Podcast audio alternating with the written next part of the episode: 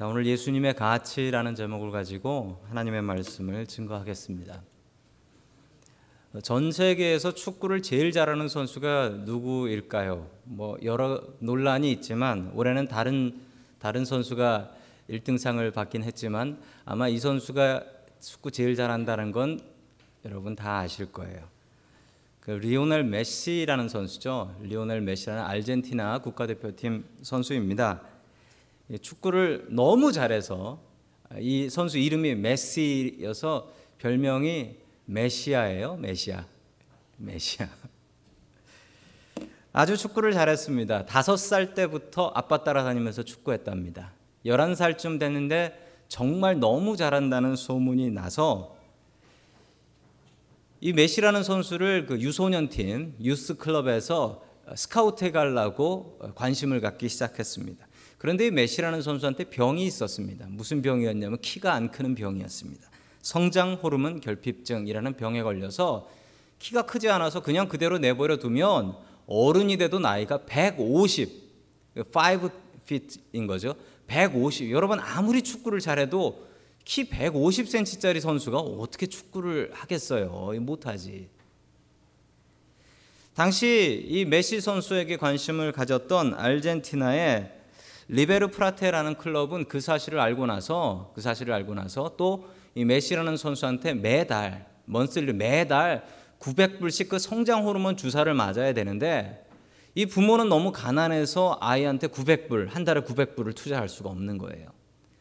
이 클럽에서 뭐라 그랬냐면 우리가 900불을 매달 투자할 수 없습니다. 스카웃을 안 하겠습니다라고 했어요.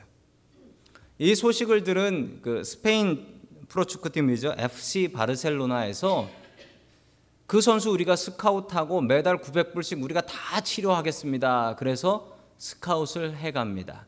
그래서 저 FC 바르셀로나에서 저 선수를 세계 최고의 선수로 키워냅니다. 지금 이 선수 연봉이 얼마인 줄 아세요? 50 밀리언이래요. 50 밀리언. 500억. 메시는 자기를 키워준 이 구단에 너무 고마워서 자기는 은퇴할 때까지 쫓겨나기 전엔 이 구단에서 열심히 뛰겠습니다. 라고 이야기를 했다라고 합니다. 참 아깝네요. 900불 아끼느라고 그걸 몰라봐 가지고 한 달에 900불씩 투자했으면 아이고 이게 얼마나 대단한 선수를 키웠을 텐데. 여러분 가치를 알아볼 줄 알아야 됩니다. 가치를 알아본 FC 바르셀로나가 메시를 키웠습니다. 여러분, 우리는 예수님의 가치를 어떻게 바라보고 있습니까? 여러분, 예수님을 정말 존귀한 우리의 주님으로 바라보고 계십니까? 여러분이 생각하는 예수님의 가치는 얼마입니까? 오늘 하나님의 말씀을 보면 예수님의 가치를 완전히 다르게 평가하는 두 사람이 나오는데요.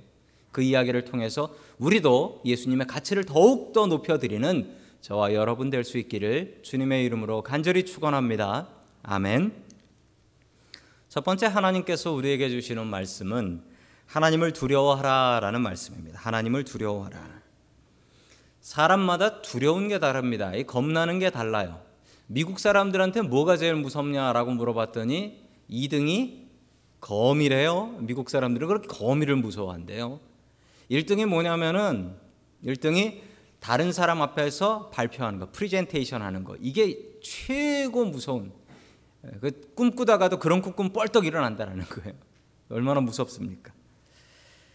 사람들마다 두려움의 대상이 다릅니다. 이 가게에서 일하는 종업원들은 주인을 무서워합니다.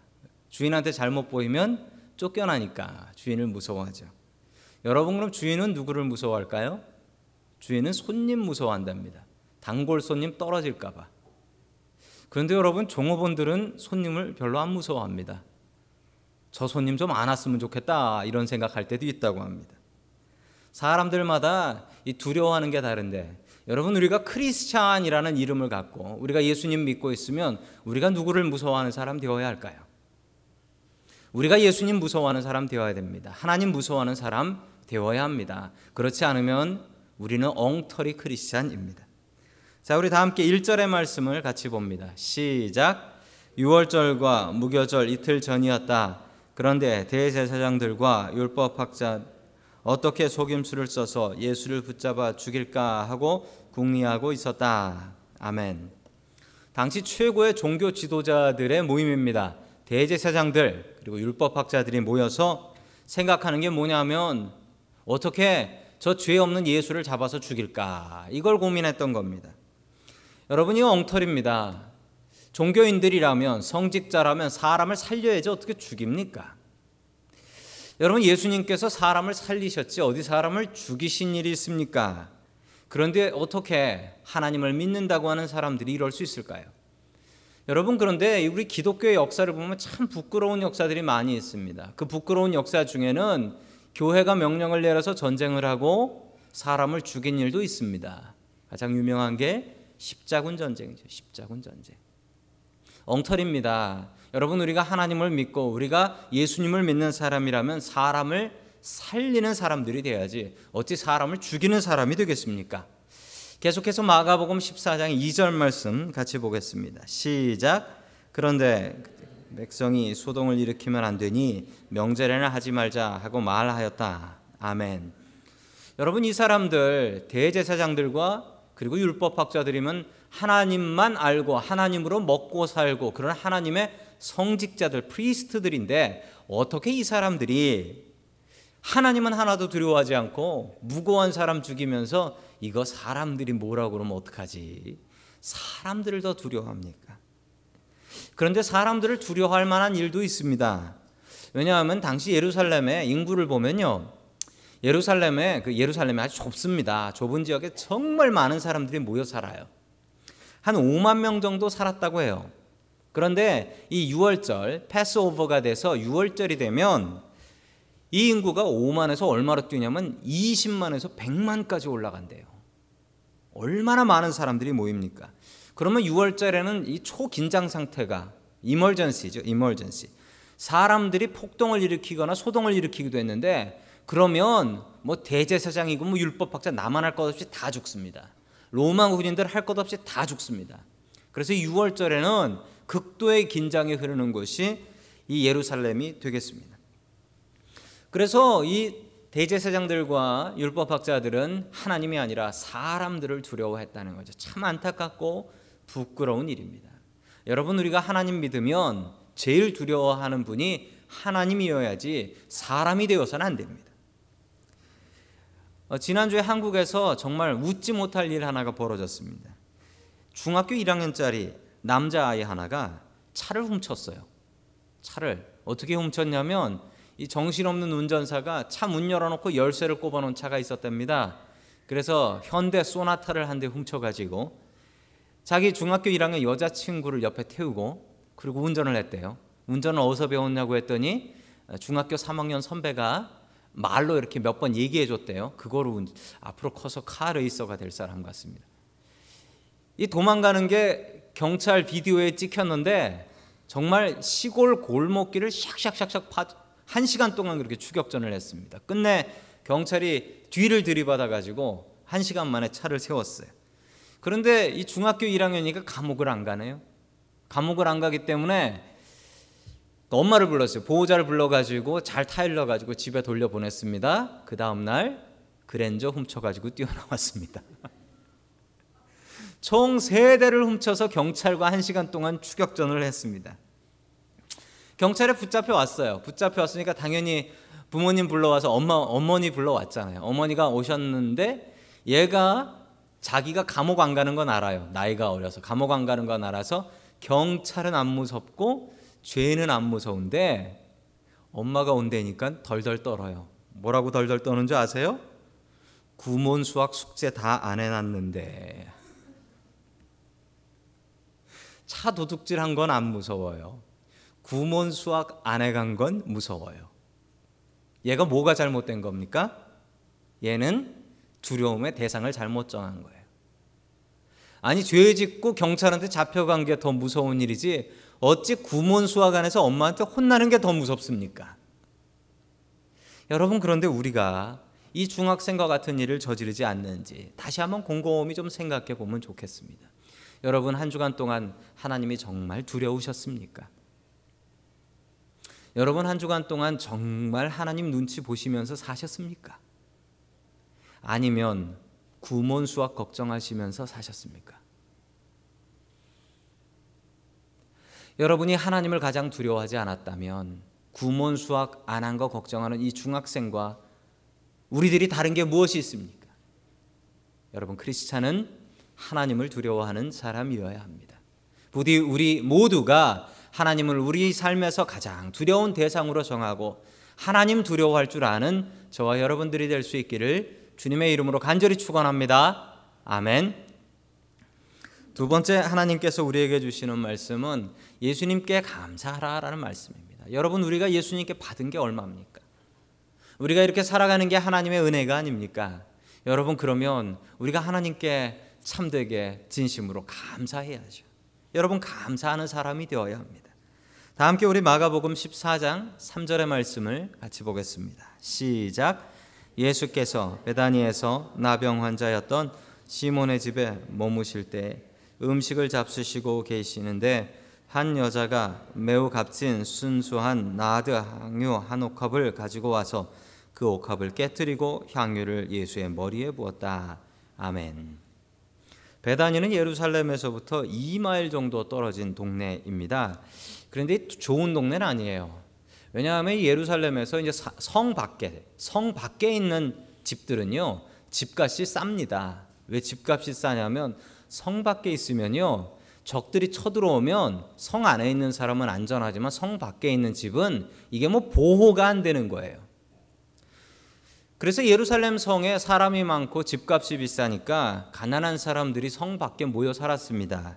그게 대표적인 도시가 이제 베다니라는 동네인데 이 동네는 오늘 하나님의 말씀에도 보면 나병 환자였던 시몬이 살고 있었다. 그렇습니다. 이 나병 환자 같은 사람들은 그 성 안에 들어가서 살 수가 없었기 때문에 성 바깥에서 저렇게 살 수밖에 없었던 것이죠.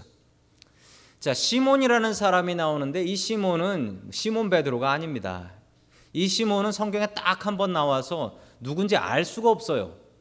그런데 이분을 신약학자들이 추정해 보기는 성경 말씀에 나병 환자였던이라고 과거형으로 나오고 있죠. 나병 환자였던. 그러므로 지금은 나병 환자가 아닙니다. 옛날에 나병에 걸렸다가 예수님께 치료를 받아서 나았고 그리고 그것이 너무 감사해서 예수님께서 마지막 예루살렘 올라가시는 길에 예수님을 초대하고 그 고별 식사를 제공하고 있는 나병 환자였던 시몬이다라고 신약 성경학자들은 추정을 하고 있는데 이 추정이 아주 적당한 것 같습니다. 자, 여러분, 이 시몬은 예수님께 감사를 표현했습니다. 자기가 나병 환자로 앓다가 죽어야 되는데 그의 인생을 고쳐주신 예수님께 감사하기 위해서 자기의 집에 초대하고 식사를 대접하고 있는 것입니다. 자, 그때였습니다. 갑자기 어느 여인 하나가 나타났고 향기로 향기로운 향기가 나는 기름을 가지고 와서 그 그릇인 옥합을 깨뜨려서 예수님의 머리에 부은 것이었습니다. 여러분이 향유 옥합 우리 잠시 전에 불렀던 찬양에도 향유 옥합이라는 찬양이 있었습니다. 향유 옥합이 뭐냐면 이 향유를 옥합, 저 옥합에다가 담은 것입니다. 저 옥으로 만든 그릇이 보기에도 여러분 비싸 보이지요? 여러분 비싸 보입니다. 저렇게 비싼 그릇에 들어갈 만한 것이면 얼마나 귀하고 비싸고 좋은 것이었겠습니까? 자, 저 향유의 가격을 대략 짐작해 보니 300데나리온 정도 되었다라고 이야기를 하는데요. 데나리온이 뭐냐면 당시 사람들이 하루 일하고 받는 임금이었습니다. 하루 일하고 받는 웨이지였어요. 그러니까 300데나리온이면요. 안식일 52일 쉰다면 1년 내내 죽어라고 일해야 받을 수 있는 돈이 이제 300데나리온인데 여러분 그게 남자 임금이었어요. 지금 이걸 가지고 온 사람은 여자입니다. 그러면 이 여자 여자 임금은 훨씬 낫기 때문에 자기가 일해서 벌려면 평생 벌어서 일해야 되는 그런 아주 비싼 향유였습니다. 자, 저것은 주로 집에서 부모님이 대대로 물려오는 향유이거나 혹은 부자 부모님이 계시면은 너 시집 갈 때 시집 미천으로 써라라고 하면서 저런 향유를 한 옥합씩 해 주었다라고 이야기를 합니다. 여러분 이 여자가 누구였을까요? 마가복음에는 프라이버시 때문에 이름을 잘 이야기해 주지 않습니다. 그런데 이 사람은 나사로의 여동생이었던 마리아. 영어로는 Mary Magdalene이라고 하죠. 저 마리아였습니다. 성경에 보면은 이 언니가 마르다라고 나오죠. 그래서 나사로, 마르다, 마리아 이렇게 셋이 살고 있었던 가정이었죠. 여러분이 아시다시피 이 나사로라는 자기의 오라버니가 병에 걸려서 시름 시름 앓다가 죽어서 오래되어서 장사를 지내서 냄새까지 나는 상황이었는데 예수님께서 찾아가셔서 그 죽었던 나사로를 살려 주셨죠. 그것이 마리아에게는 정말 감사하고 고마운 일이었습니다. 부모님은 계셨다라는 이야기가 없고요. 오라버니하고 언니하고 여동생하고 이렇게 살고 있었습니다. 여러분 그 당시에 집에 남자가 하나 있다라는 것은 참 중요합니다. 요즘하고 달라요. 요즘은 여인 천하가 되어서 여자분들이 힘 많이 쓰는 세상이 되었죠. 그래서 여자분들이 대단합니다. 뭐 그런 말도 있습니다. 교회 당회 위에 권사회가 있다라는 이야기도 있고요. 또 자식을 낳아도 예전에는 아들 못 나오면 쫓겨나고 그랬다라고 하는데 요즘 그런 게 어디 있습니까? 요즘은 딸 둘 아들 하나 나오면은요 금메달이래요. 딸 둘 낳으면 은메달이래요. 딸 하나 아들 하나 나오면 동메달이랍니다. 아들 둘 낳으면 목메달이래요. 제가 메고 있는 게 이게 넥타이라고 생각하지 마시고 이게 바로 목메달입니다. 잘난 아들은 나라의 아들이래요. 군대 보낸답니다. 돈 잘 버는 아들은 사돈댁의 아들이래요. 사돈댁에만 그냥 잘해준대. 빚진 아들은 내 아들이래요. 다 갚아줘야 된다. 참 남자들이 이런 세상이 올 줄은 어찌 알았겠습니까? 그런데 여러분 2000년 전 성경의 세계는요 완전히 달랐습니다. 집에 남자가 없으면요 끔찍한 일이 벌어져요. 집에 우리 집에 재산이 하나 있는데 큰 밭이 하나 있다고 생각해 보시죠. 그런데 남자가 없으면 어떻게 되냐면요. 우리 집에 하나 있던 아버지 돌아가시거나 하나 있던 오빠가 돌아가시면은요. 친척들이 와서 그 밭 다 뺏어 갑니다. 남자가 없으면요. 재산권이 형성이 안 돼요. 남자가 없으면.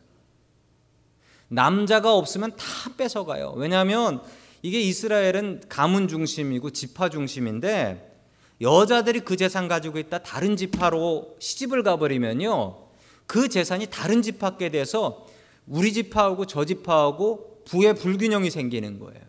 어디는 부자 되고 어디는 가난하게 되기 때문에 법으로 막아져 있어요. 남자가 없으면 재산을 상속할 수도 없을 뿐더러 재산을 지킬 수도 없어요. 즉 굶어 죽는 겁니다. 굶어 죽는 거예요. 그랬던 우리 집, 우리 오라버니 하나 돌아가셔서 피눈물을 흘리고 있었는데 예수님께서 오셔서 살려주셨어요. 우리 집안 살려주신 거예요. 우리 가족 살려주신 거예요. 오라버니만 살린 게 아니라 그 가족을 모두 살려주신 거예요. 얼마나 감사합니까? 이 감사를 마리아는 예수님께 돌려드립니다. 제자들은요, 예수님께서 내가 십자가에 못 박혀 돌아가리라 최소한 세 번 이상 말씀하셨는데 제자들은 그 얘기 듣고 뭐라 했습니까? 그러지 마십시오. 우리 높은 자리 좀 올려주십시오.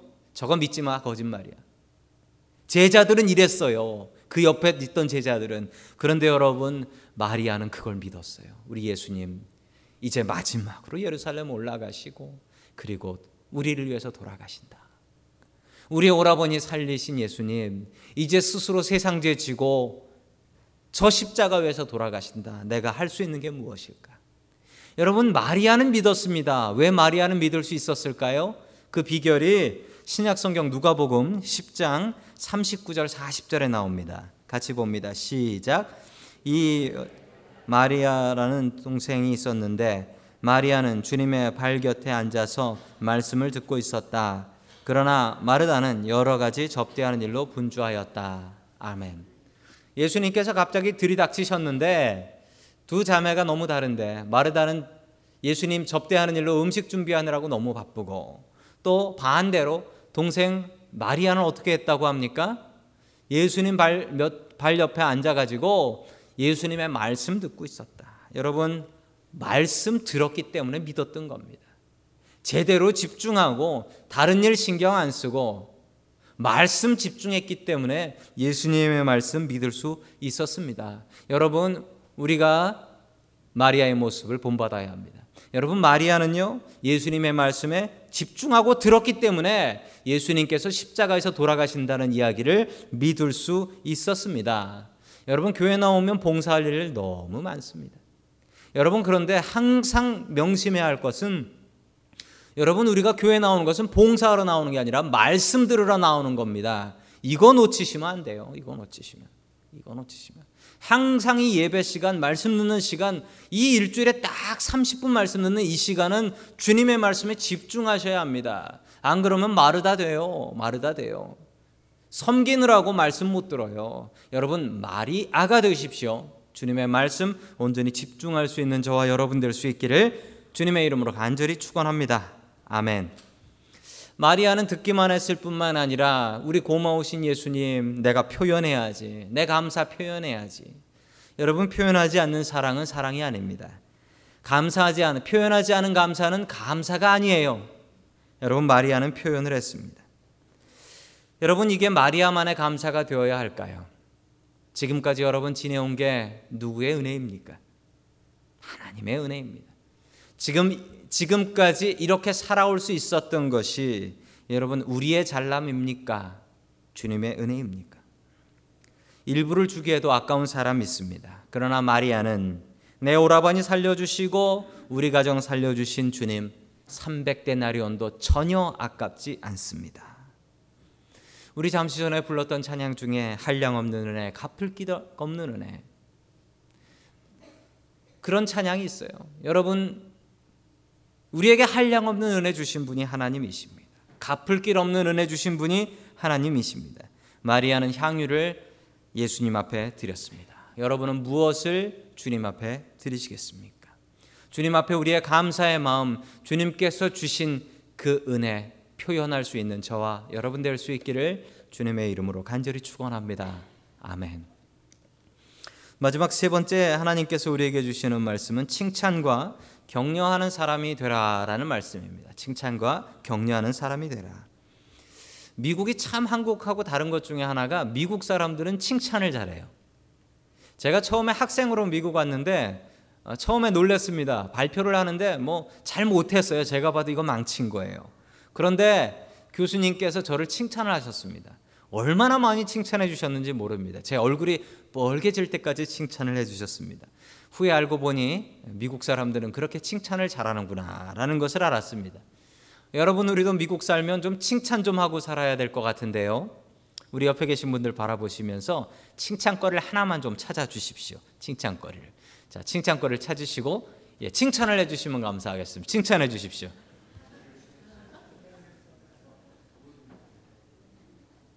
이럴 땐 순종하셔야 돼요. 자, 얼마나 여러분들의 얼굴이 기쁘고 밝은 얼굴로 바뀌는지 모르겠습니다. 자, 거짓말이더라도 참 기쁜 게 칭찬입니다. 우리 4절 말씀 같이 보겠습니다. 시작. 그런데 몇 사람이 화를 내면서 자기들끼리 말하였다. 어찌하여 향유를 이렇게 허비하는가? 아멘. 아니 이렇게 귀한 일을 했는데 돌아가실 예수님에서 이렇게 귀한 것을 드렸는데 제자들이 화를 냈대요. 화를 내면서. 왜 이걸 낭비하냐는 거예요. 여러분 크리스찬은 낭비하면 안 됩니다. 크리스찬은 심플하게 살아야 돼요. 검소하게 살아야 합니다. 크리스찬들은 검소하게 살고 그 검소한 걸 남겨서 하나님을 위해서 또 이웃을 위해서 사용해야 합니다. 그게 맞습니다. 여러분 계속해서 우리 5절의 말씀을 같이 보겠습니다. 시작. 이 향유는 데나리온에 팔아서 그 돈을 가난한 사람들에게 줄 수 있었겠다. 그리고는 그 여자를 나무랐다. 아멘. 여러분 이 얘기한 사람이 아까도 말씀드렸지만 마가는 프라이버시 때문에 누구라고 얘기는 안 해요. 그런데 이 사람이 누군지 다른 성경엔 다 얘기했어요. 가론 유다입니다. 가론 유다. 예수님을 팔아먹은 가론 유다예요. 여러분이 가론 유다를 그냥 나쁜 사람으로만 보시면 안 됩니다. 똑똑한 사람입니다. 가룟 유다가 얼마나 똑똑한 사람이냐면요. 그 향유를 보자마자 estimate 대충 얼마인지 값이 나오는 거예요. 저 향기 저 크기면은 얼마 정도. 돈에 아주 밝은 사람이었습니다. 얼마나 돈에 밝은 사람이었냐면요. 예수님 예수님의 제자 중에 재정 담당을 했던 사람이 있습니다. 회계 담당을 했던 사람이 누가 돼야 될까요? 상식적으로 생각하면 마태가 해야 돼요. 왜 마태가 해야 합니까? 마태가 세리였으니까요. tax collector였어요. 돈 걷는 사람이었으니까 당연히 마태가 하는 게 맞는데 여러분 가룟 유다가 회계 담당이 됐어요. 이 얼마나 돈 계산이 빠른 사람인지 모릅니다. 지금으로 이야기하자면 교회 CPA 하는 분이 계시는데 그분을 제끼고 재정부를 맡았다. 뭐 이런 얘기하고 비슷하게 되겠습니다. 대단히 똑똑한 사람이고 지금 이 얘기를 들으면 맞는 것 같습니다. 우리 예수님이 얼마나 검소하신 분이고 우리 예수님은 두 벌 옷도 없는 분이고 우리 예수님은 머리 둘 곳도 없는 분이고 이렇게 검소하게 사신 분에게 이렇게 비싼 향유를 와서 머리에 붓는 것은 검소하게 사신 우리 예수님의 얼굴에 먹칠을 하는 일입니다. 이런 얘기입니다. 유다는 그럴듯한 이야기로 마리아를 비판해서 마리아를 완전히 이상한 여자로 만들어 버렸습니다. 여러분 그런데 이런 일을 우리가 하면 안 되겠습니다.